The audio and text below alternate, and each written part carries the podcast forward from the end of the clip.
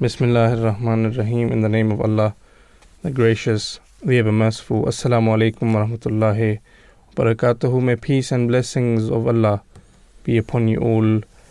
Uh, welcome to the breakfast show on the Voice of Islam radio. My name is Nafees Qamar, and with me I have Brother Asim Hashmi. A very warm welcome to you, Brother Asim.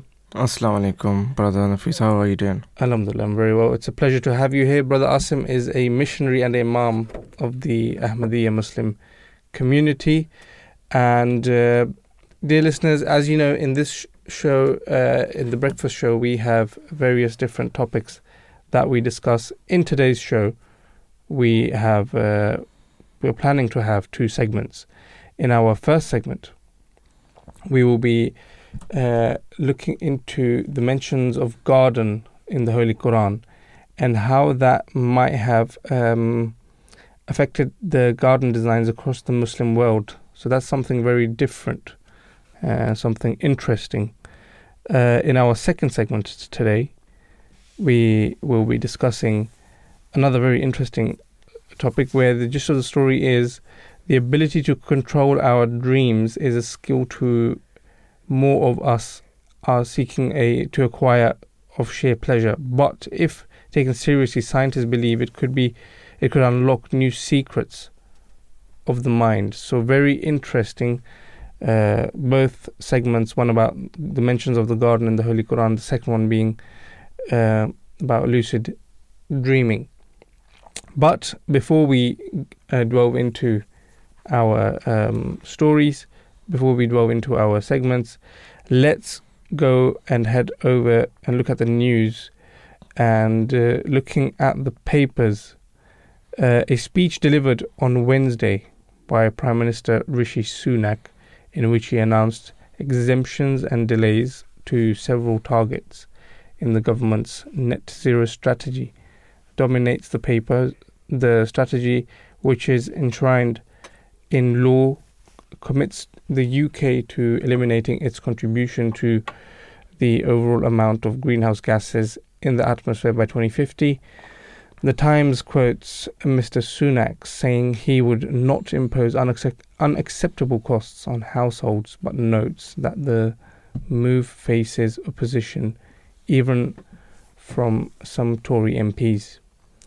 The I calls the change the changes which include a delay to be banned to the ban on a new petrol uh, cars from 2030 to 2035, a nine-year extension to the phase out of new gas boilers, an election challenge to Labour. It says Mr. Sunak has insisted net zero can be achieved with a more pragmatic approach but also quotes former Prime Minister Boris Johnson, accusing him of flattering on climate change, and former Tory Environment Minister Zac Goldsmith calling for an election. The move is one of Mr. Sunak's biggest uh, reveals since taking office as part of an attempt to put his government on a more radical path ahead of the next election, according to The Guardian. The paper says the change has been met with despair by climate scientists and quotes former US Vice President and climate campaigner Al Gore say, saying the government is doing the wrong thing. The Financial Times uh, says that Mr. Sunak has ignited a business backlash and quotes Lisa uh, Brankin, chair of Ford UK, saying the business needs three things from the UK government ambition, commitment, and consistency. A relaxation of 2030 would uh, undermine all three. The paper adds that Labour has pledged to reinstate the 2030 deadline for petrol cars if it wins the next election. Give us a break, reads the headline of In the Sun the paper says drivers now have a five year reprieve from going electric. The Daily Express quotes the Prime Minister saying he has pushed back green policies that hard up voters cannot afford in the cost of living crisis. Um, the Prime Minister has vowed to shatter a consensus that has seen successive governments impose green targets with little regard to cost, according to the Daily Mail. The paper says the change could transform Tory fortunes ahead of the coming election. The Daily Telegraph notes that in his speech, Mr. Sunak said the change was the first in a series of policy changes that he plans to announce as battle lines are drawn for the next election.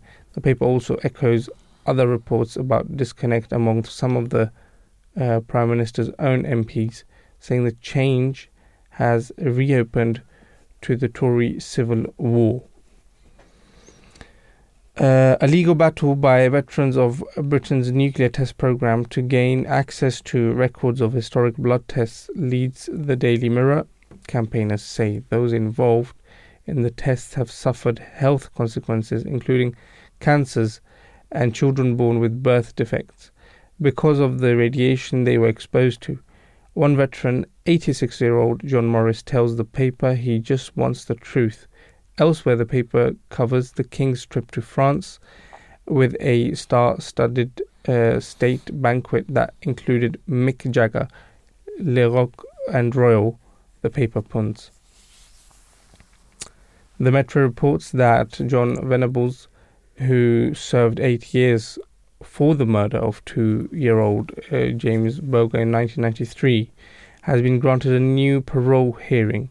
Venables was previously freed on license and given a lifelong anonymity, but in 2017 was jailed again for having child abuse images on his computer.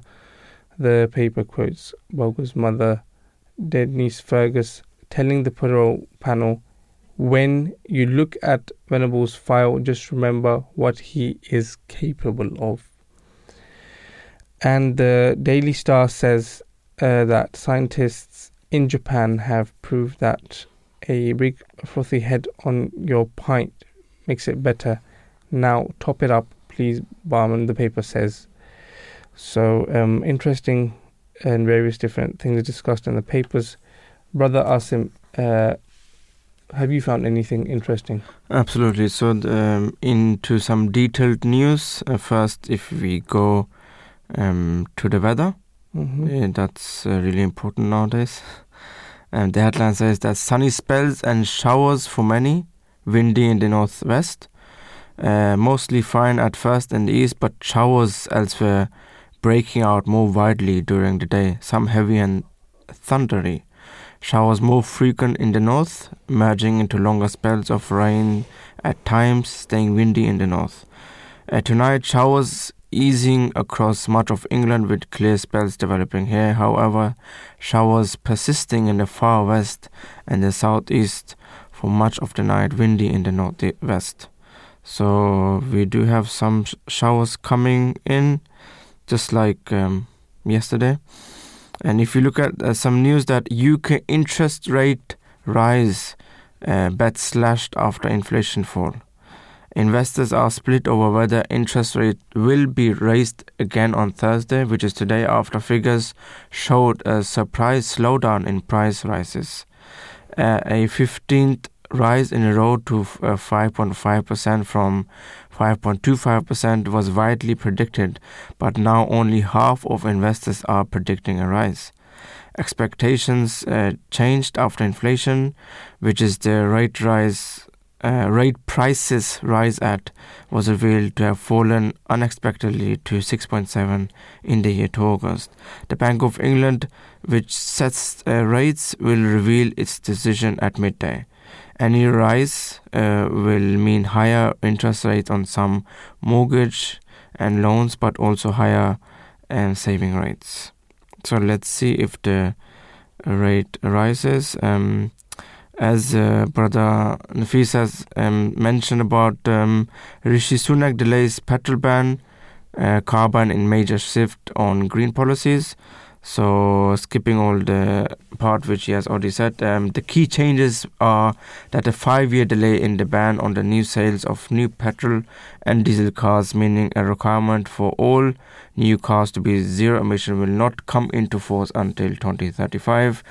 Uh, a nine year delay in the ban of new fossil fuel heating for off gas grid homes to 2035 uh, raising the boiler upgrade grant by 50% to uh, 7,500 to help households who want to replace uh, their gas boilers, and the ban of the new sale of uh, new gas boilers in 2035 remains, but the government will introduce new exemptions for poorer households. And you also scrapped the requirement to, on landlords to ensure all rental properties had the energy performance certificate of grade C or higher from 2025. Uh, Wales 20 miles per hour speed limit destroying companies, claims boss. A business owner claims Wales' 20 miles per hour speed limit is, destroying companies and putting so much stress on people. But the chief exec- executive of uh, one driver training school said, "We we believe this, the decision would be considered UK wide." Uh, Mark Jones, uh, who lives in Llanelli, uh, said his deliveries were taken an hour and a half longer than usual. I'm getting less and I'm losing more time in my life, he added. It comes after Wales became the first country in the UK to make the speed limit in built up areas uh, 20 miles per hour. Excuse me. So, Welsh a minister said a 20 miles per hour limit would reduce deaths and noise and encourage people to walk or cycle, but it has caused controversy with some drivers. So, a petition calling the Welsh government to uh, remove the dis- this disastrous uh, 20 miles per hour law passed uh, 320,000 signatures on Wednesday night. It is far by far, you know, by the biggest number of signatures on a petition to the Senate. Uh, Mr. Jones' business sells and delivers mattresses and beds across South Wales. He said a 20 miles per hour limit will change how his business operates. He said, Don't get me wrong, it would be great outside schools to protect children. But when, you del- deli- when you're delivering all day and you've got to go from village to village or town to town, it just can't be done. I was an hour and a half over on Monday and I'm not getting paid extra for that. So who's paying my loss? I've got less time for my life because I'm spending more time on the road how I've run for the business for the last 10 years is giving people half an hour when I'll be there. You can't do that anymore. You've got to give a two hour window. So, this is the 20 miles per hour speed limit. Uh, another news is that Azerbaijan holds Karabakh offensive after ceasefire deal with Armenian separatists. Azerbaijan president has declared that his country's sovereignty has been restored over uh, Karab- Karabakh after a 24-hour military of- offensive against ethnic um, Armenian forces. Uh, some 120,000 ethnic Armenians live in the South uh, Caucasus and uh, enclave, uh, recognized internationally as part of Azerbaijan. Azerbaijan now intends to bring the breakaway region under full control. Its military launched an anti terror operation on Tuesday, demanding that Karabakh's forces rise a white flag and dissolve the illegal regime with no, matter, no means of support from neighbor uh, Armenia. And after an effective nine month blockade, the ethnic Armenians soon gave in. Armenian officials reported that at least uh, 32 people were killed, including uh, seven civilians and another 200 wounded. However, according to the separatist Armenian human rights official, at least 200 people were killed and more than 400. The BBC has not been able to verify any of the figures. On Wednesday evening, Armenian official accused Azerbaijan of opening fire on troops near the town of Sotk on the border between the two countries after the ceasefire has been agreed, but Azerbaijan immediately denies the claim. So that was um, some detailed news from me. um, if, if you look at uh, one more news, um, fall in students accepted in into university in UK. So the number of 18-year-olds in the UK accepted into universities has fallen for the first time in five years. Applications also fell after demand rose in the pandemic, and about 85% of applicants were accepted in both years. Uh, fewer students got into their first choice of university this year, but more qualified for their second choice or accepted place through clearing. Uh, top A level results dropping again this year as grades in England were brought back to pre COVID levels. The new data from universities and colleges admissions service uh, UCAS shows that 270,350 UK 18 year olds were accepted on to, to a course this year, down from 275,000 students in 2022. It is, it is the first time, um, it is the first fall since uh, 2018, but the number is still higher than before COVID. The drop in the number of acceptance comes from after overall applications from UK 18 year olds declined this year from 323,000 in 2022 to 318,000 in uh, 2023 this year.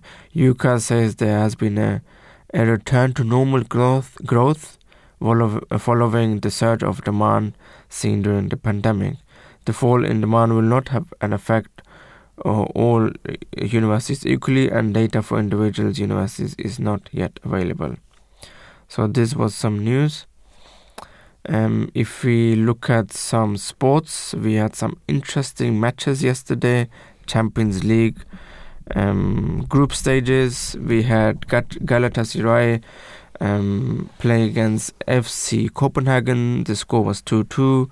And in the same group, we had an interesting match, which was Bayern Munich um, versus Manchester United. And the score was um, 4 3 to Bayern. We had Sané, Gnabry, Kane, and Tel scoring for Bayern, and we had Højlund scoring and Casemiro scoring twice. This was a really interesting match. Um, we also had um, Group B, we had Arsenal versus PSV Eindhoven, and Arsenal won 4 0. Easily, we had Saka, Trossard, Jesus, and Odegaard scoring. Also at Sevilla Lens, the score was 1 1. And another interesting match was uh, Real Madrid and Union Berlin. Um, Real Madrid was struggling, but at the end, 90th minute and plus 4 minutes extra time, Bellingham scored, and the score was 1 0. Uh, SC Braga and Napoli, Napoli's uh, 1 2 1. Also at Benfica, FC Salzburg, uh, Salzburg 1 2 0. Real Sociedad and Inter drew 1 1. So these were some matches which we had yesterday. Absolutely. So, a various uh, interesting news items there. Uh, dear listeners, we'll be heading to a short break uh, sh- uh, very shortly. Just before that, let me just remind you we, we, we have two segments that we will be covering today. In our first segment, we will be discussing the Holy Quran's mention of gardens and how this might have affected, uh, had an effect across the uh, Muslim world. Uh, we will be looking, with regards to this topic, how uh, we sustain, we can sustain garden and make use of our natural resources, recycle waste material to create soil. Uh, what is the advantage of using poorer, unimproved uh, soils? could these waste material gardens be more sustainable? due to reduced need for water. What is the significance of gardens in Islam? So, uh, we will end this segment, most importantly, with the Islamic perspective. Uh, in the second segment, we will be exploring lucid dreaming. A very, very interesting topic and a slightly unique and different topic for uh, most of our listeners uh, with regards to this, we'll be looking into what lucid dreaming actually is and what are its benefits. Uh, we will be looking how can research into lucid dreaming help the medical field. How can someone start uh, lucid dreaming? And uh, we will be discussing, of course, the Islamic uh, angle and Islamic aspect with regards to this. Uh, dear listeners, you're listening to The Breakfast Show. Stay tuned, we'll be back after a short break. His Holiness Hazrat Mirza Masroor Ahmed, the present head of the community, continues in his effort to unite people from all faiths and cultures by promoting interfaith dialogue and religious freedom. He has traveled extensively to spread the message of peace and to remind everyone to respect the rights of other human beings. During these tours, His Holiness has met world leaders from the Far East to Europe, from North America to Africa, discussing the economic, social, and political problems facing the world today and how to create peace and justice in the world. He has also met religious and community leaders in order to share common values and core ideals universal to all religions and cultures, with a view to improving the moral state of mankind and creating an atmosphere of love and affection. From young to old, he compassionately listens to the ordinary man, regardless of race, color, or religion. He has personally initiated social projects and schemes to alleviate poverty and human suffering. His concern is not just about the well-being and moral state of the members of the Ahmadiyya community, but of the great human suffering of mankind at large. The Ahmadiyya community knows only that Islam, which is the Islam of love and affection, offers a real message of peace and security. Bismillahir Rahmanir Rahim. Assalamu alaikum wa. May peace and blessings of Allah be upon you all. Welcome back to the breakfast show on the Voice of Islam radio. We will now begin our first segment for today's breakfast show, where the gist of the story is that the Quran is full of mentions of gardens, first among them Jannah, the Islamic concept of paradise or heaven and this has led to centuries of distinctive garden designs across the Muslim world. Um, how can we sustainably garden and make use of natural resources, recycle waste materials to create soils to grow uh, that uh, that grow plants? Um, gardening is a sustainable way. Uh, is also more economical as it involves using recycled materials, reducing the use of natural resources, it requires less maintenance. Collect, collecting seeds is a cost um, effective way to keep your flower beds in bloom by increasing the flowers from your own stock. Key to a sustainable garden is choosing the most resilient varieties of plants that can adapt to the weather and conditions they will then require less intervention and maintenance and help maintain ecolo- ecologically um, in our in your gardens. Uh, with regards to some of the advantages of using poorer and unimproved soils such as sand, gravel, and uh, even rubble, we will be discussing a few points. But before that, I'm very pleased to tell you that with us we have uh, somebody very special, an expert uh, with regards to this. Uh, we have uh, Bob Flowerdew. Bob, uh, very warm welcome. Good morning to you. Good morning. Good morning. Uh, Bob is a well known British gardener. is famous for promoting organic and eco friendly gardening methods.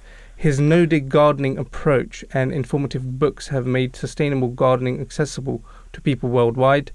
Uh, Bob's friendly advice to the BBC's Garden Gardeners Question Time has made him a beloved figure in the gardening community, inspiring many to embrace eco friendly gardening uh, practices and create thriving gardens. Uh, but without any further ado, just want to uh, ask you the first question How can we recycle materials to improve our garden soil sustainability? Well, the most important thing is to make a compost heap. Mm-hmm. Um, a compost bin. If you've only got a very, very, very small garden, then maybe you should uh, think about uh, having a compost pit. Um, that's you dig a hole, put everything in it as it comes up, and then you put the soil back on top, mm-hmm. and then plant a plant on top of it. It's actually very simple. Um, th- then you can go up to what's called the Dalek, you know, one of those um, small round composting bins the council used to supply. Those are very good. And in a bigger garden, um, make a bigger compost heap. The thing is that almost everything that has ever lived, Mhm. almost everything, that includes old woolen pullovers, old cotton sheets and cotton undies, all of these can be composted back to the raw materials and added back to the soil. So it's a wonderful way of recycling all our wastes, and uh, it's a wonderful way of improving the soil. Right. Uh, what um, I mean, with regards to advantage of using less fertile soil, what are the advantages of using less fertile soil or gravel in gardening? Um, these things can be useful as a mulch on top of the soil because they don't have any weed seeds in them, um, and thus you can actually put them on top of things. Uh, so you plant your plants, um, and then you put a layer of gravel, crushed stones, broken slate, sand, and it keeps the moisture in. It discourages weeds and other things, um, and it can look more attractive. Right. And uh, does sustainable gardening help conserve water resources? Ah, well, now that's depending on what you choose to plant. Obviously, uh, if you choose to plant some things, then you have to water them very regularly, and they cost a lot. So, if you um, want to do bedding plants, for instance, and you put them out every spring, and they die in the autumn, they also require a lot of peat when they're growing. They require pots, and those have to be thrown away. There's very little recycling on those. So, bedding plants can be a very poor method of gardening. They're very attractive, and people like it. On the other hand, if you put some things, um, grapevines, uh, figs, these, they never require watering in their entire life. You put them in the ground and they will grow in, in an absolute piece of, you know, dr- dry soil that nothing else would ever have managed uh, to grow in. So they're wonderful. In between the two, we have the choice of all the different things. Um, generally, shrubs and trees require less care than herbaceous plants or annuals. Uh, but the choice of what you grow does depend on how, how sustainable it is, very much so. Right. And um, I'm guessing a lot of our listeners will be interested in gardening after this segment. So, with regards to that, is there any practical tips for beginners looking to start uh, a sustainable gar- gardening? Oh yes. Uh, first of all, read about it, talk to friends, and think of it, think every job out three times before you start on it. What are you trying to do? How are you going to do it? How, and think it all through, and then measure up if you have to measure. Do it, measure at least twice, and then you only need to do it once. I think that we often make too much hard work of gardening. You've seen people bring a load of slabs in, to, I suppose they want a little patio, and then they put them down somewhere, and then they have to move them, and they have to move them to somewhere else before they ever get to put them in the right place. Be very, think things through before you do them. That's so important. Right. And just lastly, how can community involvement benefit sustainable gardening efforts? Well, one of the wonderful things is, in a street, there was all sorts of different people, and some of them, I'm afraid, will probably be a little old and not able to look after the gardens, or maybe getting a little ill.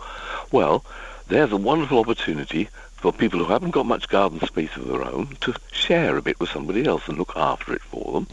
Also, if you take somebody else's garden and tidy it for them, cut the grass, trim the edges, tidy up the leaves, cut off the dead flowers, you've got an awful lot of compost material to take home to improve the fertility in your garden. Bob, it's been an absolute pleasure talking to you. I've learned so much, and I'm sure a lot of our listeners have uh, benefited. Uh, thank you so much for being on today's breakfast show. Pleasure. And can I just remind you of one lovely thing Of for course. everybody? Everyone in the world thinks gardening is a good thing. It crosses all politics, all political persuasions. Yeah, you cannot find anyone in the world who doesn't think gardening is a good thing. It's the one thing that joins us all together. Absolutely hit the nail on the head there. Thank you very much, Bob, once again. Thank you. That was uh, Bob, a well known British gardener who's famous for pro- promoting organic and eco friendly gardening methods. Uh, Brother Asim, what are the advantages of using uh, poorer, unimproved soils such as sand, gravel, or even rubble? I'm sure, I know Bob just touched upon this, but is there anything that we can add to this? Definitely. So, poorer, unimproved soils such as um, sand, gravel, or even rubble offer a new way for, forward. You know, uh, gardens more adept at dealing with the, the you know the challenge of the climate crisis. So poor soils produce shorter, uh, sturdier, and more resilient and drought-tolerant plants. Uh, plants grow more slowly in the poorer soils, but by the uh, second year of the garden uh, was filled with bright green um, grass, purple spires of salvias, and a you know catmint spiraling um, over the path. So th- these are some advantages of mm-hmm. poorer and improved soils. Uh, right. So um, uh, these uh, waste material gardens, uh, what their, with their relation to with the the reduced need for water? Um, what uh, with regards to this, uh, I'm sure a lot of our listeners are probably wondering, what is the relationship between them? Um, so the use of pesticides in gardening has a you know detrimental impact on both gardens uh, and the planet. So a significant reduction in, in, the population of insects as a result of uh, you know the use of pesticides has had a serious effect on food chains. So this does not f- uh, you know just affect the problem problematic organisms, but also the you know beneficial in- insects such as bees. Um, by deciding on native plant species, you can increase the number of pollinating insects attracting to the gardens. Great choices include uh, dandelions uh, and buttercups. So, whilst it may seem that compost is naturally sustainable, this can be, uh, you know, far from the truth depending on the ingredients. Any compost purchased uh, should be uh, pet free and is not sustainable resource and must be covered as much as possible. So, suitable alternatives include uh, coconut fiber or, or bracken. Uh, thank you, Brother Asim.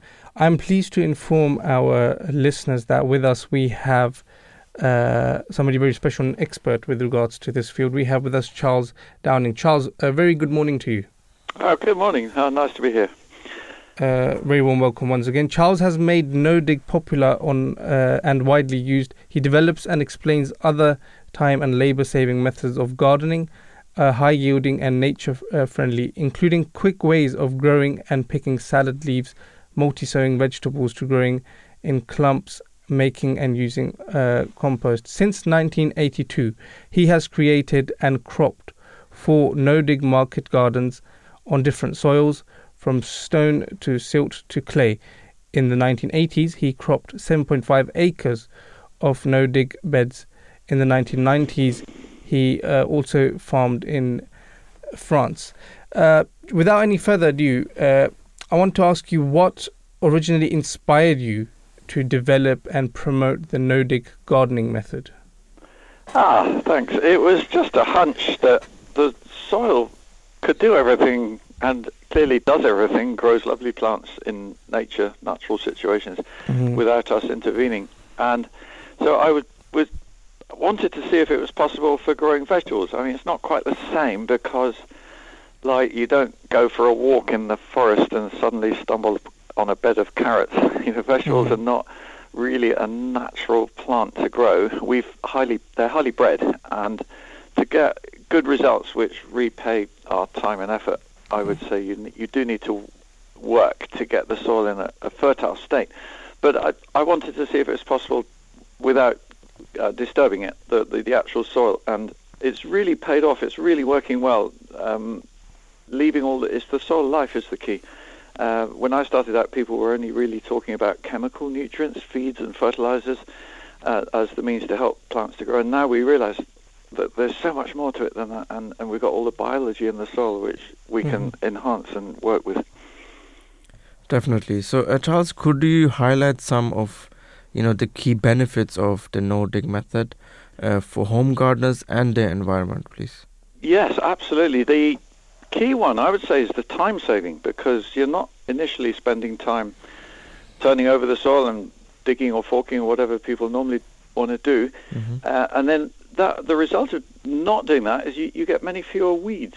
So it, it's much more pleasurable. You've got a thin layer of compost on top, and that um, preserves and protects soil life and feeds soil life, and that uh, makes soil kind of happier. It doesn't grow so many weeds. We, weeds are part of a recovery mechanism that soil has when it's disturbed. You know, soil is a living being just like we are, and if you think of it in those terms, it makes sense that weeds would grow after um, violent intervention. so leaving it alone with a bit of mm-hmm. compost on top to feed the soil organisms, you, you just so easy. You've got so many fewer weeds, and you um, they're easier to pull out if they're there, and then the, you you you get wonderful harvests as well. So you know, it's, it's a very much a win-win, I would say. Definitely, really interesting. So uh, you've you know successfully uh, grown vegetables on different types of soils. So, what advice would you offer to other gardeners dealing with you know various soil conditions? Yeah, well, the the, the only soil that could be difficult for vegetables is is a very thin uh, one with you know mainly sand or gravel or soil or, or, or stones. I mean, um, you know, in that case, yeah, you you need to um, I would say add more compost. Um, it, this is where people question me. They say, well, where's all this compost coming from? For, for most soils, you don't actually need a lot. And actually, I would disagree with your previous um, inter- interviewee there who said that compost is not sustainable. Um, it absolutely is because you can make compost from anything, any waste product. You know, compost is just a conversion of wastes. And when, when you get organized, you realize there's lots of waste vegetation, for want of a better word, out in nature, and, and we can collect it. And, and you know, you don't need a huge amount. Once, once you've got no-dig beds in place, I'm putting on um, two and a half centimeters a year of compost, and, and that's for double cropping. Uh, that's on a good soil. If you're on a poor soil, I would go up to around four centimeters a year. Uh, but that's using no feeds, no fertilizers, no slug pellets.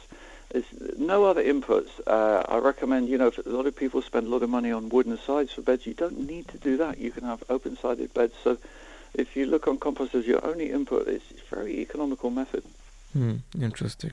So, you know, as an advocate for organic gardening, how do you see the role of sustainable gardening in terms of preserving biodiversity and ensuring food security? Yeah, well, no dig ticks that box big time because what's often not considered in, in looking at the you know biodiversity and wildlife is, is the biodiversity and wildlife of soil itself. And so to start with, just leaving all that alone is a massive bonus for nature. You know, you're you're you're giving so much back or allowing so much to happen naturally. Mm-hmm. And then um, yeah, you basically because you're not having to intervene much and and you know disturb the soil by doing big weeding and that kind of thing. Um, that's all good. In terms of, because you've got soil health, strong soil health, your plants are more healthy. I, I don't need to use any poison sprays or anything like that um, to control insects and disease. Um, I would say for vegetables, do some homework. Make sure you sow and plant things in the right time. That will help massively. Um, I plant flowers amongst my vegetables, but I don't overdo that. But it's very nice to have some flowers in the vegetable garden. So you, you can mix things up to a point. You've got to be careful there, though, that if you have too many flowers and shrubs near to vegetables, you can get a build-up of, sorry, um, slugs. And, mm-hmm. uh, you know, slugs is number one pest in terms of they'll destroy your crops if you're not careful. So um, you, you've got to have your wits about you. You know, nature doesn't just automatically do what we want, and it's a question of working with nature to get the results we desire. Right, and uh, just lastly, what future developments or trends do you foresee in the field of sustainable gardening and uh, organic farming? Ah, well, that's interesting. I think, above all, I would say no dig, no till, leaving the soil alone as much as possible. That's a really big one that has not been looked at much. And from that flow so many of the other benefits I've been mentioning. And I think also another one is the benefit that's being more and more realized of growing your own food getting all that biome, it's called, the, the, the microbes, the biology that's in soil, transfers with the vegetables you eat from your soil into you, into your gut. You get a much healthier state of being and, and mental awareness and everything, actually. The gut is so important. So I think that's going to be a big one. People grow more at home. I would urge any of your listeners with any possibility to do this, to, to grow some more of their own food that they can harvest at home. Uh, Charles, it's been an absolute pleasure talking to you. There's a lot of priceless information and advice you have given us. Uh, thank you so much for being with us on the breakfast show today. It's a great pleasure. Bye-bye. Thank you. Thank you very much. Um, dear listeners, uh, as our custom, we always look into the Islamic perspective of our um, of the stories and uh, topics that we discuss. Uh, with regards to uh, the significance of gardens in Islam, there are dozens of mentions of gardens in the Holy Quran, and dozens more of uh, trees and growing of vegetables, grains, and fruits, dates in particular. Uh, beyond this, they are mentioned in the poetry of Rumi and Labid and other Islamic mystics and writers, including uh, the Persian poet Ferdowsi. The garden tradition that was adopted by the Prophet Muhammad and his followers predates the religion itself. The blend of Mughal gardens with English and British uh, sensibilities during the British Raj alone could fill whole volumes. To take one example, the gardens around the Taj Mahal are currently planted with grass, uh, a decidedly English uh, adaptation of the clover ground cover um, that uh, Muslims of Mughal builders would have preferred, and they would originally have uh, featured uh, cypresses for uh, shade and fruit trees, whose produce would have been sold to pay for the tomb's uh, upkeep. Meanwhile, the garden's fountains uh, rise from carved lotus buds. Uh, Hindu mufti that might speak to the Hinduism on his mother's side of the Taj Mahal's patron, uh, the Emperor Shah Jahan. The whole complex beyond the building itself is evident of a blend of religious uh, aesthetics uh, and influences. Definitely. So, you know, on, on 11th April 2017, His Holiness Hazrat Mirza Masroor Ahmad uh, planted a tree at uh, Nasir Mosque in uh, Augsburg in Germany. So, during his keynote address, he emphasized that, you know, besides, excuse me, sorry, that besides uh, planting trees uh, for aesthetic purposes, the MDM Muslim community also cultivates trees of love and affection. So His Holiness elaborated that drawing reference from the Holy, uh, Holy Prophet, peace and blessings of Allah be upon him, that while it is a significant duty for a Muslim to fulfill the obligations to God Almighty, it is, you know, equally crucial to serve God's creation and uh, elevate the hardship experienced by the majority of the people in the world. So uh, you know, Allah's Messenger, the Holy Prophet, peace and blessings of Allah be upon him, said that there's none amongst the Muslims who plant a tree uh, or sow seeds and then a bird or a person or an animal eats from it, but it is regarded as a charitable gift from him. That's from Bukhari. Uh, so, you know, the Ahmadi Muslim community has always and looked at this and planted trees, uh, thousands of trees. So the Ahmadiyya Muslim community, ladies in uh, ladies in Stevenage, UK, planted trees as part of their uh, centenary celebrations to combat the climate emergency. The you know the in- initiative underscores their commitment and to environment uh, conservation, addressing climate change, and the positive impact of community action on the environment and local communities so uh, as we as you can see the Ahmadi Muslim community is doing its best and of course we will try to do more.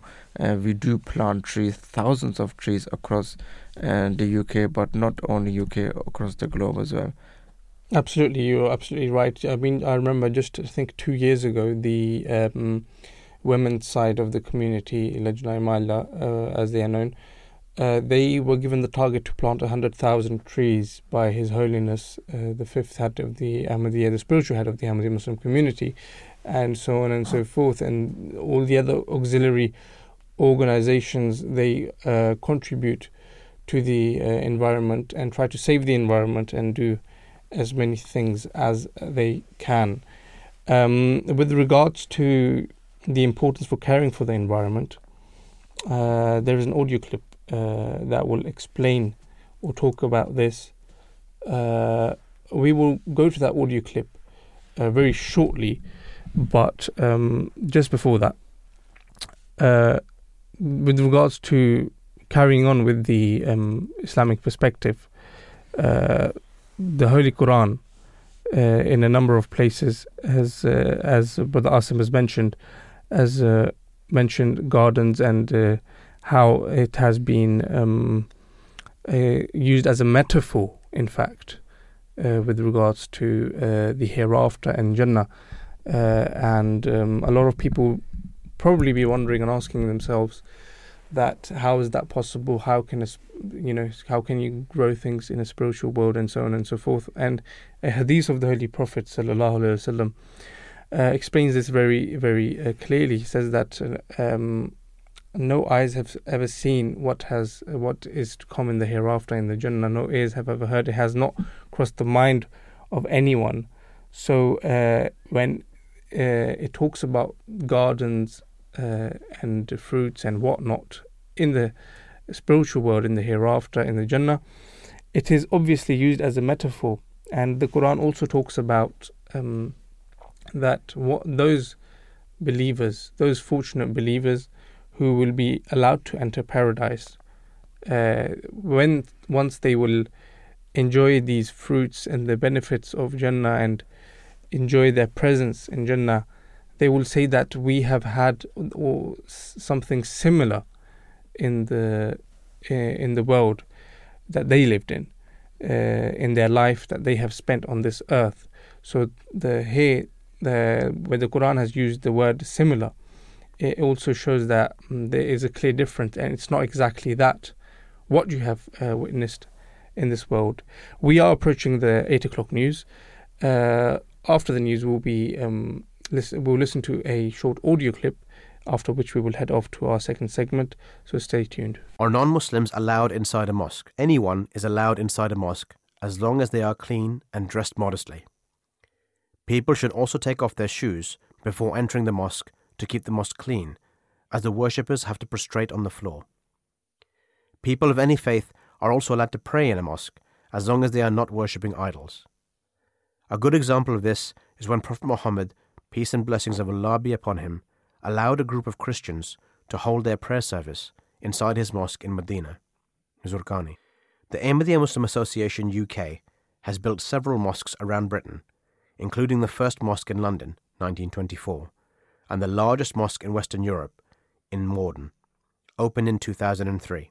Assalamu alaikum warahmatullahi wabarakatuh. May peace and blessings of Allah be upon you all. Welcome back to the Breakfast Show um, at the Voice of Islam. We were discussing uh, the significance of gardens and the mention of the gardens in the Holy Quran and how it has affected the Muslim world. And just before the break, uh, we were going to uh, listen to an audio clip where it's talked about this with regards to the um, uh, Quranic teachings uh, from faith matters. So uh, let's take a look. Well, Allah the Almighty is the creator of all, the creator of the universe is more than one, is, is the master, and that He has created all for is for our benefit. And this is what He mentions in the Holy Quran that all that has been created has been created created for man. And obviously, something that has been gifted to us, whenever someone gives a gift to a person, that person is expected obviously to cherish it if he loves that person and to look after it and, and tries to maintain it in the condition that was given to him. This is the gift that has been given to us. So the universe is a gift that Allah the Almighty actually has given to the human race as such. And everything that has been put in it has been put in it with a specific purpose. Everything that God has created has been created with purpose, nothing is without purpose. And that is for the benefit of man, who is the greatest of God's creation. So this planet is is uh, is the place of our abode in this life, and it is the duty of every man to be able to look after and cherish that planet, and to make sure that the balance that God has created in the in, in the universe is not disturbed in any in any respect. And that brings you to the question of uh, the environment and how man looks after the environment. And this is something that we know that uh, is now fully researched as how man destroys the environment and what needs to be done to make sure that we are not uh, harming the environment as such. In Surah Rahman, Allah says, "Ash-shamsu wal kamaru bihusban wal najmu wash-shajaru yasjudan was-sama arafa'aha wa wada al-mizan." So you know, God is pointing out to us that the sun and the moon run their courses according to their fixed times, and the stemless plants and the trees submit to Him. Even the tiniest of stemless plants that they are submit to God Almighty as, as the creator. The heaven He has raised high above and set up as a measure that you may not transgress. This is the important thing that you must not transgress the measure.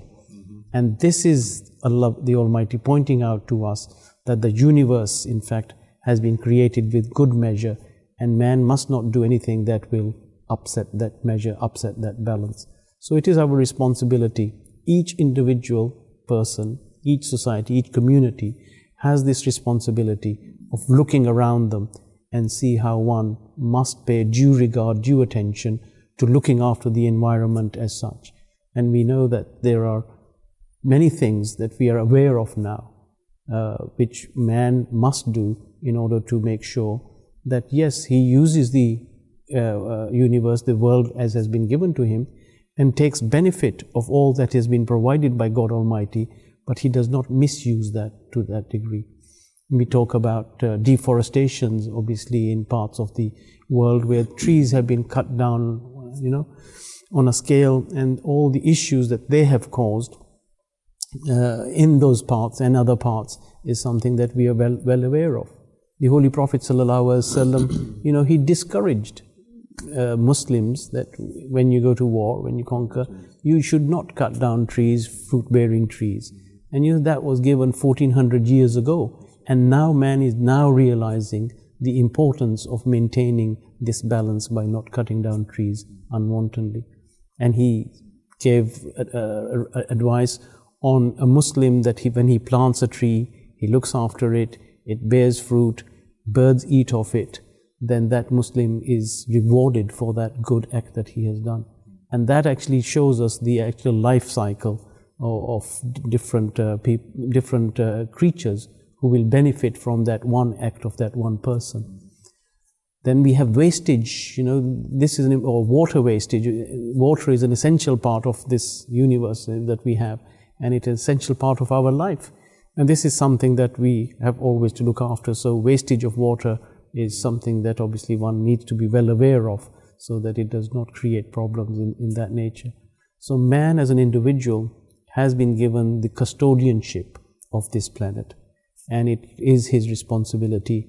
And the Holy Prophet ﷺ, 1400 years ago has pointed these out to us, and it is our responsibility to make sure that we are abiding by the true nature and teachings of Islam. Unfortunately, we see some events in recent past in, in, in certain parts of the world where so-called Muslims have actually have disregarded all these teachings, not in just terms of the religion of Islam and the practices of Islam, but also with regard to the environment and are damaging the environment in that respect. So that is something that we all need to be wary of. That uh, it is uh, a, a, gift from God, a gift that we must cherish and continue to uh, seek the benefits and rewards of that environment. So that was a, audio clip from programs Faith Matters with regards to the Quranic teachings about uh, gardening and uh, how the Quran and has shed light upon this. What the Islamic teachings are, what do we owe to our planet and the universe, the earth that we live on, that Allah has given us, and that also brings us to the end of our first segment.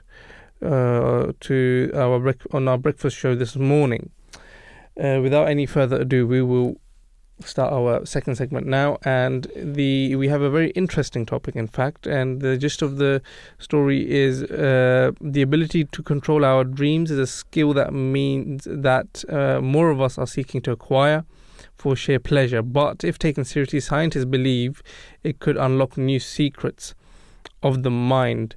So, a very interesting topic, lucid dreaming, and I'm sure a lot of our listeners probably wondering or some of our listeners at this stage are probably wondering what is lucid dreaming and what are its uh, benefits, Brother Asim? Absolutely. So, um, you know, lucid dreams occur when you are aware that you are dreaming while mm-hmm. sleeping.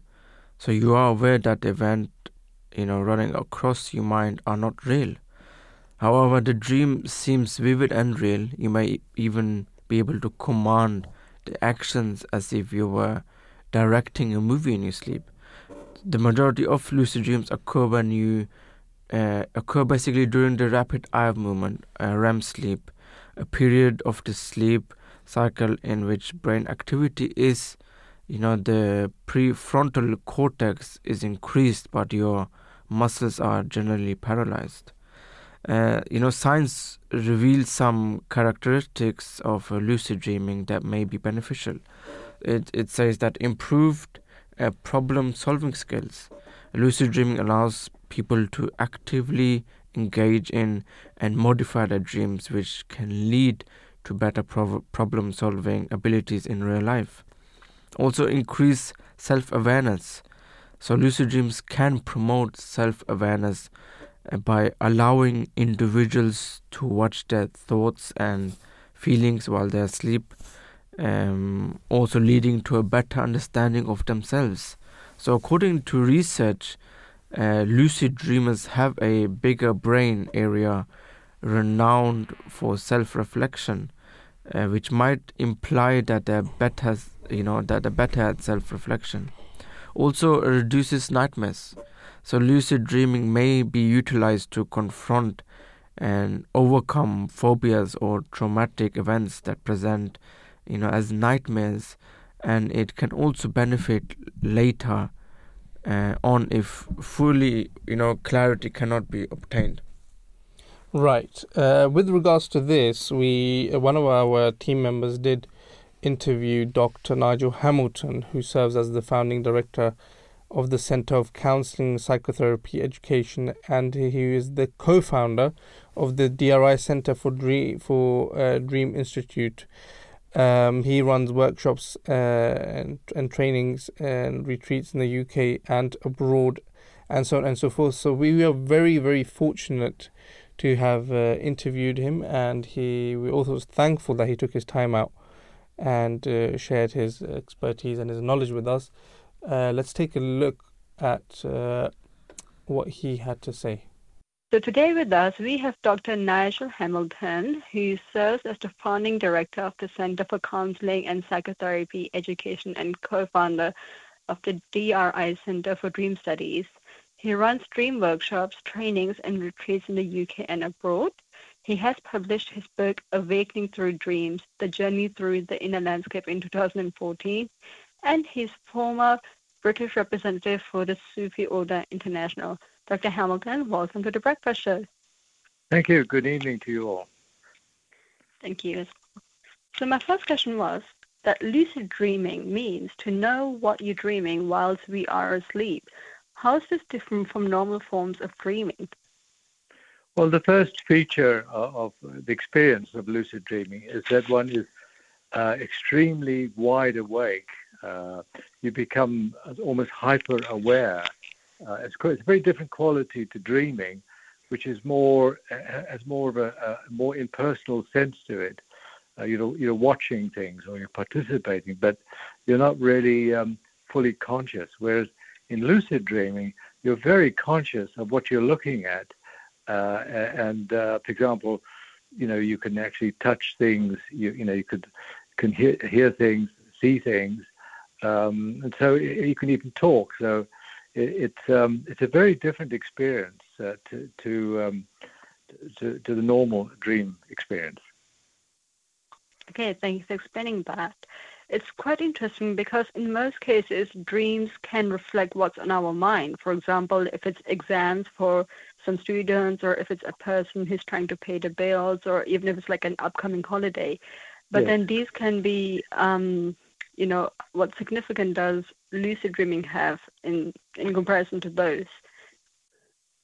Well, uh, lucid dreaming, in that sense, is no not a lot different from dreaming. I mean, you could, for example, become lucid uh, that, uh, about something that you are concerned about, and you'd see that in the dream.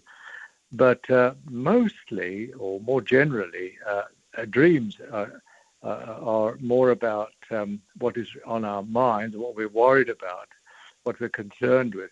But lucid dreaming seems to go deeper in our consciousness. Uh, it's, it's, as I say, it's, a, it's, a, it's almost like a super conscious state um, of, of being aware. And in that state, of course, you have the opportunity to interact with the dream in a conscious way.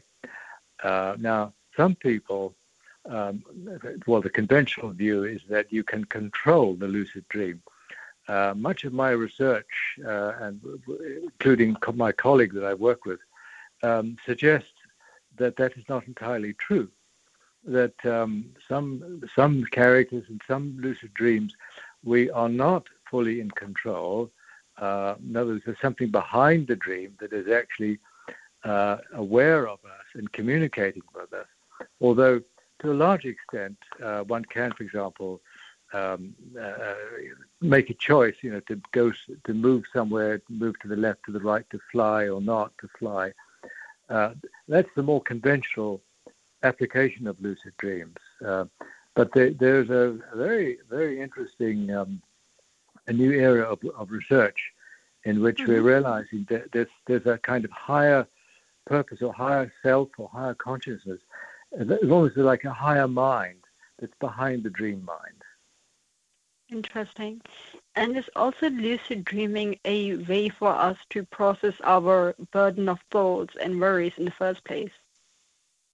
Yes, it is. Uh, well, I mean, one of the most uh, practical uses of lucid dreaming is being used in, in therapeutic practice, whereby uh, people who have nightmares uh, mm-hmm. and they can't they can't stop the nightmares uh, and they feel quite uh, distressed about it.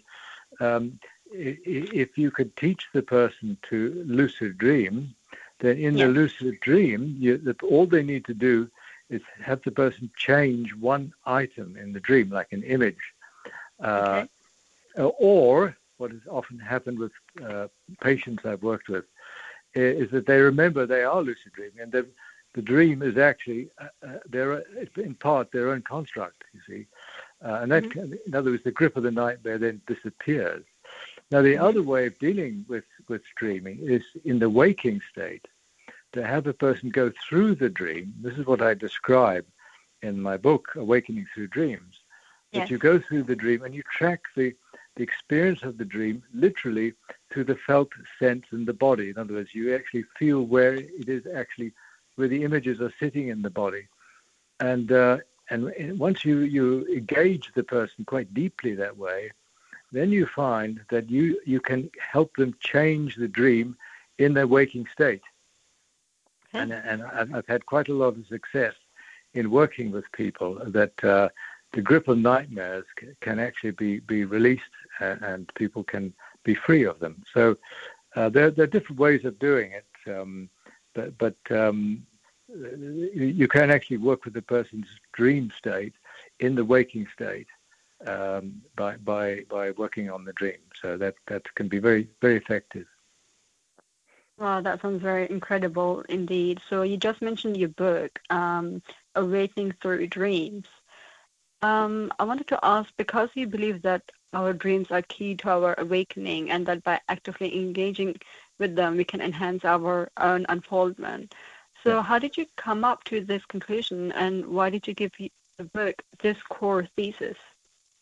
Well, uh, this all came from my own personal experiences. Uh, mm-hmm. uh, I've spent many years in very long, um, arduous uh, retreats, um, what we call Sufi retreats, um, where one is, goes into isolation and one works with one's spiritual practices. But what is very interesting is that you become start becoming very, very conscious of your dreams.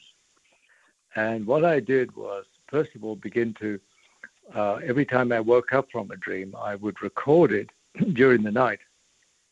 And I noticed that the dreams seemed to be following the, the depths of consciousness that I was going through because, you know, in, in uh, sleep theory, you, you, we can show that, that actually you go through different uh, dream stages of dreaming. There are five major stages of dreaming. and it goes deeper and deeper and deeper, and then starts to come back in the morning to more, towards waking. Now, each stage, the five stages, each stage actually, you can get a, a, a different kind of dream, but even if it's in the same night, and it's got nothing to do necessarily with what you've been thinking about during the day. You see, so that began to tell me there's something else going on. Dreams can track your state of consciousness. Mm-hmm. Uh, and as I was going through stage, going deeper and deeper, the dreams were reflecting to me uh, exactly where I was in my consciousness. So this gave mm-hmm. me the idea that um, uh, one can work with dreams um, yes. to help awakening. And of course, one sees this uh, in people who've had um, like a major dream in their life, a very important dream, and it's, it's very rare. But when you work with it, it often turns to be turns out to be the turning point in that person's life. You know, something major starts to change and unfold. So all these these uh, ideas and experiences uh, became part of my my thesis, awakening through dreams. Yeah. Okay, thank you for explaining. And also, did you say there are five stages of dreaming? Yes, the five, the five clinical stages of dreaming. They, they measure this in, in, the sleep laboratories, uh, from from going from the waking state into each each stage. It goes all the way through to deep dreaming and then comes all the way out again. But there are five distinct stages. So. Uh, uh, and, and, you can, uh, you know, in the Buddhist tradition, they often talk about uh, going through different stages uh, in meditation or in sleep, and this seems to to be borne out through sleep research. So.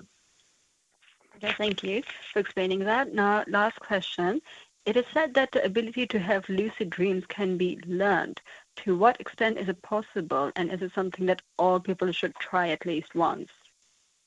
Well, the first thing is is to be able to remember your dreams. We all dream every night, uh, whether we're aware of them or not. Uh, we all have many, many uh, dreams during the night, uh, and it, it uh, very often we only become aware of a dream when it's very prominent, or if it's a nightmare or something. But actually, if you start to record your dreams, and if you can't remember your dreams, then you, you begin to uh, you begin a ritual of of uh, giving yourself an, an, induction. Tonight I shall be when I wake up I will remember my dreams. You do this every night, uh, for week after week after week, and eventually you will begin to remember the dreams. Um, there is what we call a thickness barrier between waking and sleeping, and the more you you remember your dreams, the thinner that thickness barrier is until eventually um, you will remember your dreams every single night. See? So, um, so that's the first stage. The next stage is, well, how do you become lucid? Uh, mm-hmm. Uh, and uh, there's a very, very good book by my colleague, uh, Robert Waggoner, uh, who's an international dream, lucid dream expert.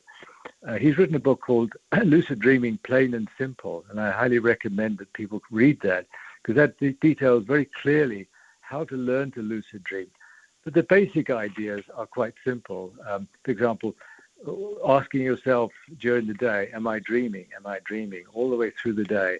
And of course, that thought carries itself over into the dream at night. And when you're dreaming, uh, you, you, you suddenly ask yourself the same question.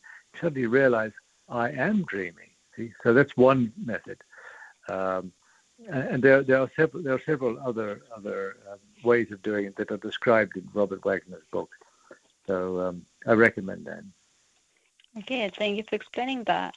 Well, it was great to speak to you today, Dr. Hamilton. Thank you so much for your time and for explaining lucid dreaming in so much detail. That's um, a pleasure. yeah. Thank you so much. Um, we hope to speak to you again soon. Thank you.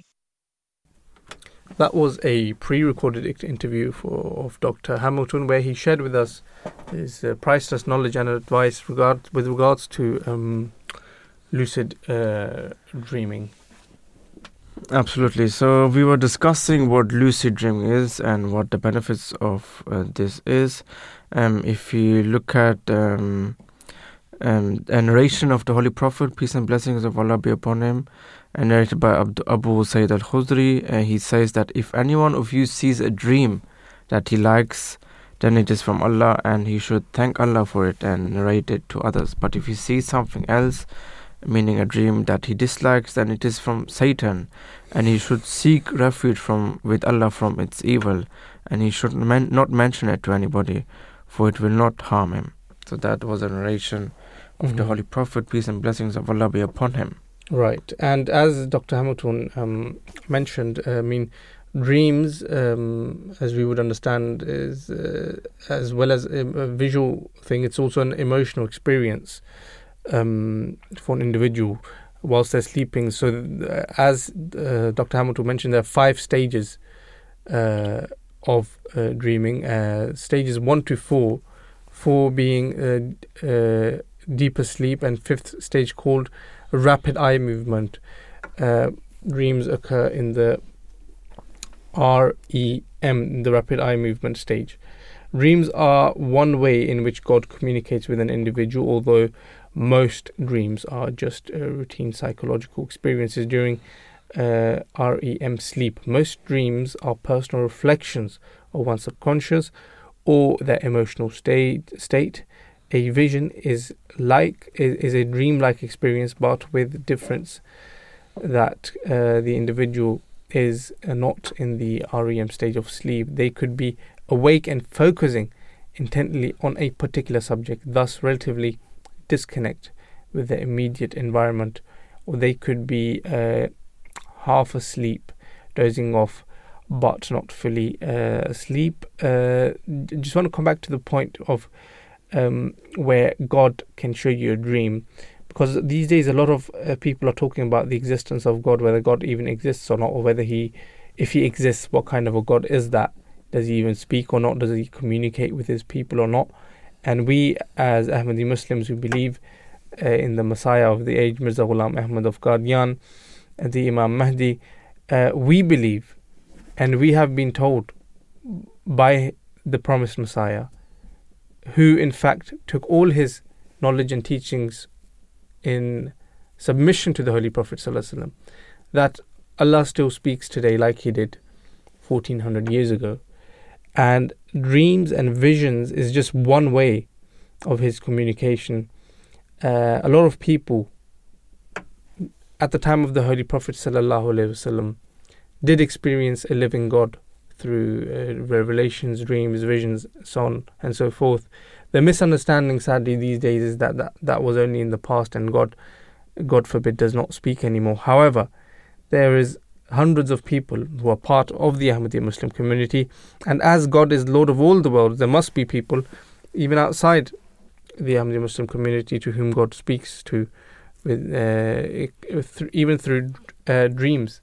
So many people um, I have met and come across and a number number of uh, Ahmadis must have met and come across who would be praying with regards to a certain matter, and God would uh, show them in a dream the outcome or the result, or they would be worried uh, with regards to a certain issue, and God would show show them a solution, and uh, their problem would be solved. So many people have seen dreams uh, with regards to the f- uh, future, what uh, would happen in the future, um, future events taking place in the world or in their personal lives, and so on and so forth. And these uh, things come true. How is it then possible for an individual to still question the existence of God or question whether there is a superior power or being above us? Clearly, uh, science cannot explain nobody can explain how this uh, somebody can be even informed of something with regards to the future or with regards to the unseen, and uh, it can just be out of the blue. Clearly, there is a being that's more powerful. There is a creator that is above us.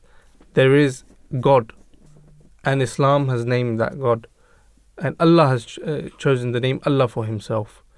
So, um, coming back to uh, consciousness and lucid dreamings, uh, we will be discussing the neuroscientists. What do neuroscientists mean by dual consciousness, and so on, and so forth.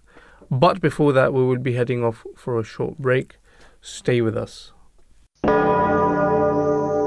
A revolutionary change was brought in the Arabian Peninsula by the Prophet of Islam, peace be upon him. He established a fair society, respect for women, and created brotherhood amongst the various tribes in his very lifetime. He promoted education in numerous ways, changing the entire landscape of Arabian society. People who were previously looked down upon soon became leaders in all aspects of human life. The Holy Quran commanded Muslims to spread throughout the world and experience the vastness of God's creation. Within a few hundred years, a relatively short span of time, Muslims became the educators of the world. They became pioneers in medicine, physics, history, geology, and civil and military administration. During the centuries of European history, defined as medieval, the most advanced civilization in the world was undoubtedly Islam. In a time spanning close to a thousand years, an era known as Islam's Golden Age. The holy founder of Islam, peace be upon him, placed great emphasis on learning. His specific instruction was to seek knowledge from the cradle to the grave. It is the quest for knowledge which opens the doors of progress, where Muslim minds seek not only to prove their own genius, but to implement it for the service of their Creator. Islam's rapid spread during the time of the Holy Prophet, peace be upon him, and under the leadership of the rightly guided Khulafa, precipitated what is commonly referred to as the Golden Age of Islam, a period which ushered in immense contributions to philosophy, science, engineering, and governance.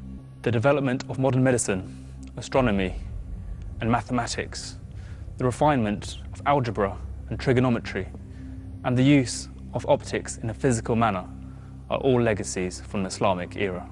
Muslim scientists brought both knowledge and application into inventions which are still pertinent to modern life today. Small tools ranging from scissors all the way up to complex water powered pumping machines and standardized weighing scales were all invented by Muslim scientists.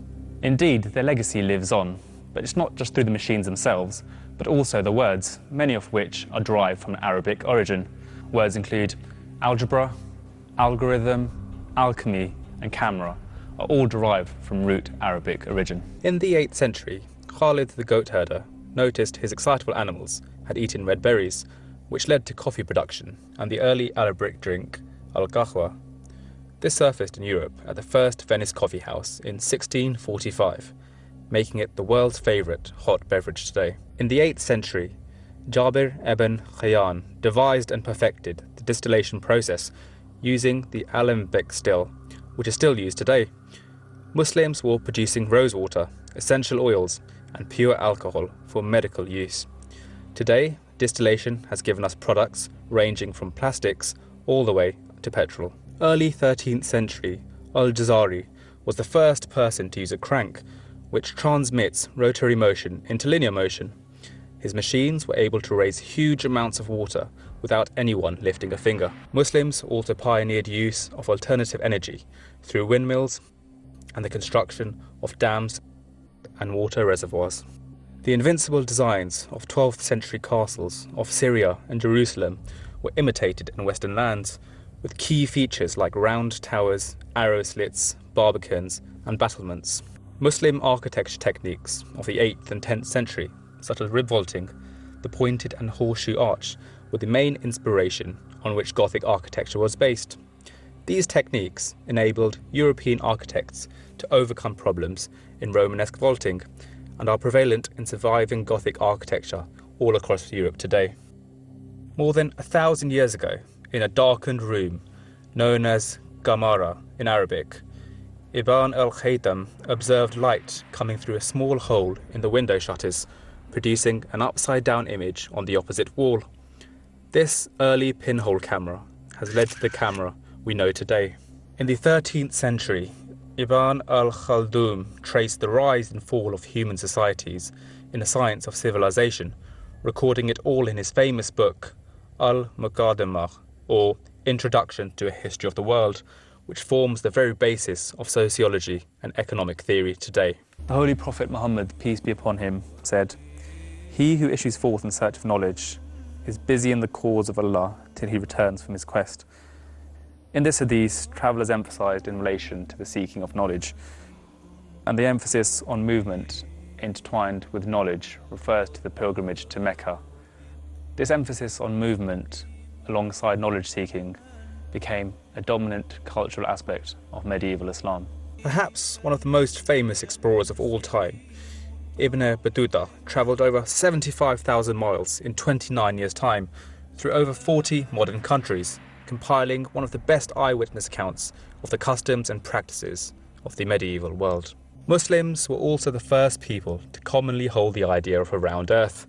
In the 11th century, Al-Idrisi was commissioned by the Norman king of Sicily to make a map. He produced an atlas of 70 maps called the Book of Roger, showing the earth was round. Al-Idrisi also made a globe out of silver to further stress the point.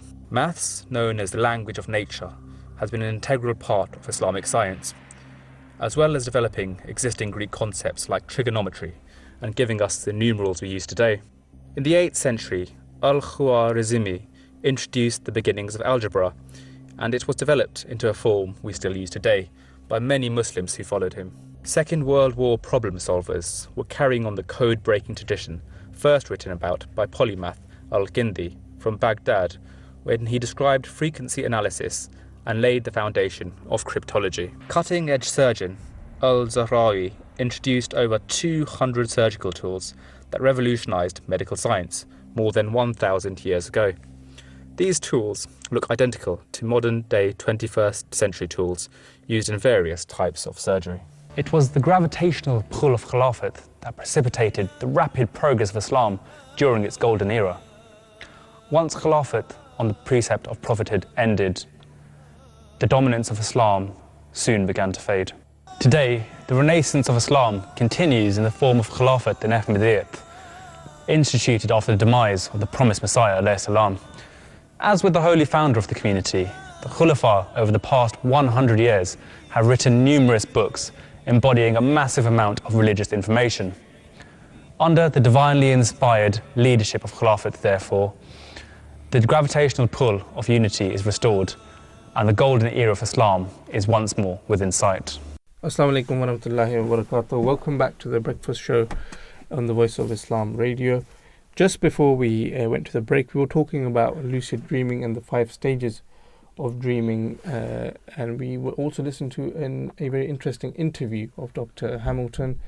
Um, what do neuroscientists mean by uh, um, dual consciousness, uh, Brother Asim? Could you shed some light upon this? Absolutely. So, in neuroscience, dual consciousness is a speculative idea. Mm-hmm. It has been hypothesized that a person may produce two independent consciousness beings uh, with one brain having a corpus uh, callosotomy. This theory gained attraction in the neuros, you know, scientific community, while certain split brain patients displayed alien hand syndrome, leading some scientists to conclude that when the corpus uh, is destroyed, the left hand, half of the brain moves. There must be uh, two conflicting consciousness, one in the left hemisphere and one in the right hemisphere. The concept of split consciousness has sparked a debate in the scientific con- profession. So there is currently no clear proof uh, for the suggested uh, f- uh, phenomena. Right. Um, a lot of symbolism is used in dreams, um, uh, objects and events do not carry the literal meaning. Instead, they require an interpretation in accordance with circumstances and a person's psychological state. The Holy Quran refers to the subconscious uh, uh, uh, of the human mind, um, our thoughts and feelings that we may not be aware of. In chapter 20, verse 8, it is subconscious that has a significance impact on our daily dreaming. Islamic practice of our daily prayers that involve practice of mindfulness and meditation uh, facilities or being in commune with our subconscious. This enables self reflection and therefore self reformation. Uh, research with regards to lucid dreaming uh, that has helped in medical fields uh, for basically over three decades. Lucid dreaming has been a scientifically validated strategy for treating uh, recurrent nightmares. But this new study from the Institute of Noetic Sciences in California is the first to employ lucid dreaming to alleviate not only nightmares but full blown PTSDs.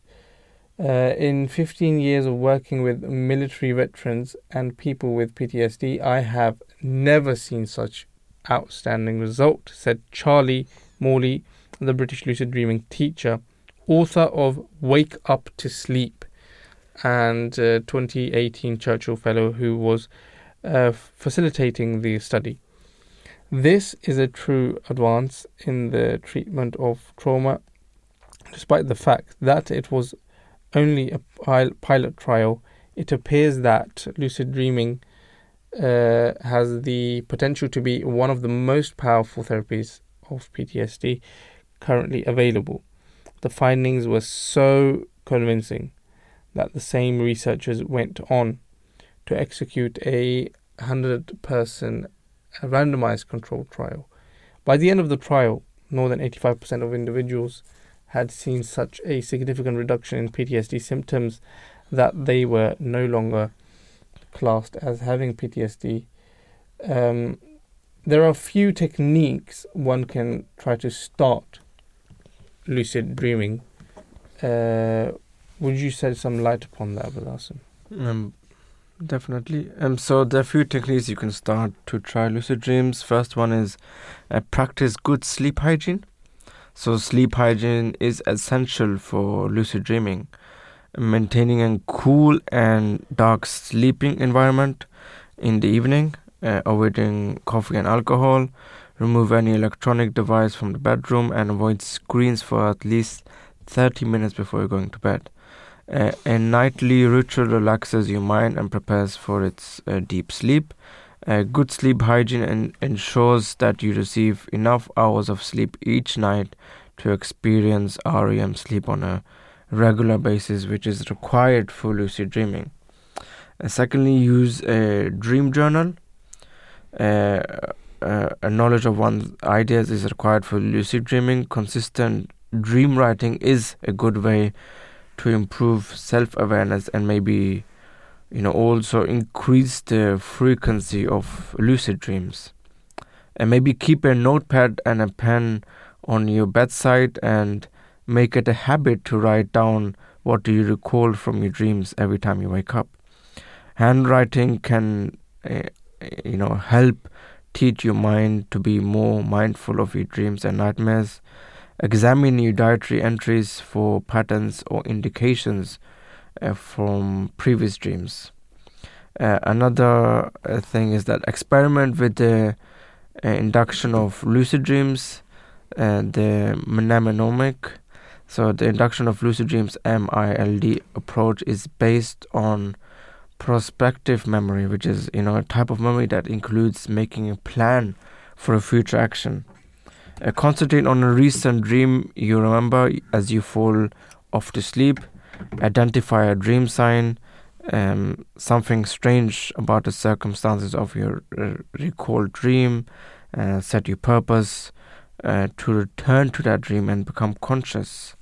Repeat a mantra to yourself. Um, such a so you know it might help uh, when when I dream tonight I will remember that I'm dreaming the MILD technique purpose is to return to the same dream, identify the unreal aspects of your dream state, and you will yourself into a lucid dream. Also, uh, wake back to bed. Some people can produce lucid dreams by getting up in the middle of the night and then returning to sleep after a specific period of time has elapsed. Uh, wake back to bed is frequently used in combination with the MILD approach. Um, when these two strategies uh, are combined, the most effective period between waking up and returning to sleep appears to be 30 to 120 minutes. Also, external stimulation. This approach includes activating flashlights, uh, flash, flashing lights and other stimuli while the person is in REM sleep. The logic behind this practice is that the sleeper will assimilate these uh, impulses into the dreams, therefore causing clarity. Yes, absolutely. Uh, very interesting. And talking of um, lucid dreaming and uh, dreaming and so on and so forth, uh, again, this brings me back to uh, how dreaming is uh, a part of very, very, very uh, interesting part of Islam, where it is one way of Allah's communion with with His servant and Allah's guidance and help with um, His servant um, so many people. There's millions and millions of people who live on this earth, but we, as the Ahmadi Muslims, the followers of Hazrat Mirza Ghulam Ahmad, the Messiah and Imam Mahdi of this age, we believe that God still speaks, and God still hears, and God still uh, talks to His people. And one of the methods is in fact through dreams. Uh, and a whole second segment has been about uh, this uh, topic about dreams and um, uh, uh, lucid dreaming. Uh, and it's very interesting how this plays a very, very close role in, in, in the life of a believer. And um, it reminds me of a dream or a vision that the founder of the Ahmadi Muslim community saw uh, more than 150 years ago um, with regards to one of his sons. He saw in a vision that he his son Mirza Sharif Ahmad comes and an angel says to him that here comes the king uh, something along those lines uh, and uh, the other angel or another person in the dream goes, he has yet to be uh, the judge, or something along those lines. And uh, the promised Messiah, when he narrated this dream to one of his companions, he said that um, uh, what I understand from this dream is that one day my son Sharif Ahmad will be a king. And if not him, his son will be a king and if not, then his son will definitely and surely be a king. And we saw this fulfill in April 2003 when the great grandson of the promised Messiah and the grandson of Hazrat Mirza Sharif Ahmad uh, became the Caliph of the Ahmadiyya Muslim community, uh, Hazrat Mirza Masroor Ahmad. And it's also uh, a lesson for all of us and it reminds us that when Allah Ta'ala speaks to us, when God Almighty speaks to us or um, shows us a vision, it is to strengthen our faith and the faith of the people around us, if it involves people around us, if it needs to be, uh, if it's there to be told to others. And uh, with regards to this, some people are in haste and they uh, expect uh, that dream or the vision that they saw to be fulfilled according to their own understanding. However, that's not true. What is most important is to remember is that the word of God is the truth, and whatever God tells and shows you, that cannot be a lie. That is the truth. But how it's fulfilled, when it's fulfilled, only God knows. The individual can make a mistake in his understanding the Holy Prophet وسلم, in a dream saw that he is migrating with his companions to a uh, uh, uh, he is in fact going to and performing Hajj to Mecca after he had migrated to Medina, and uh, he thought, and Allah showed him that dream, and he thought that uh, that year he will go and uh, perform the Hajj. Uh, however, the word of God was true, but it was not meant for that year. It was meant for a time later to to that. And uh, so this is a lesson for all of us that reminds us that uh, when it comes to dreams, the word of God is always true. It's in the understanding of mankind that can be mistaken. And with that, with that, dear listeners, we have come to the end of this week's episode uh, uh, of today's breakfast show. Uh, join us again tomorrow. I would like to thank the whole team of the breakfast show, uh, to our listeners, our callers, our experts for taking their time out, our researchers, uh, Sabiha Saif Saba Ijaz, Subia Ahmad, Kashifa Noor Ahmad, Saleha Ahmad, producer Halima Ahmad, uh, our tech team, and once again to um, a very special thank you to our listeners. Please join us again tomorrow, uh, same time,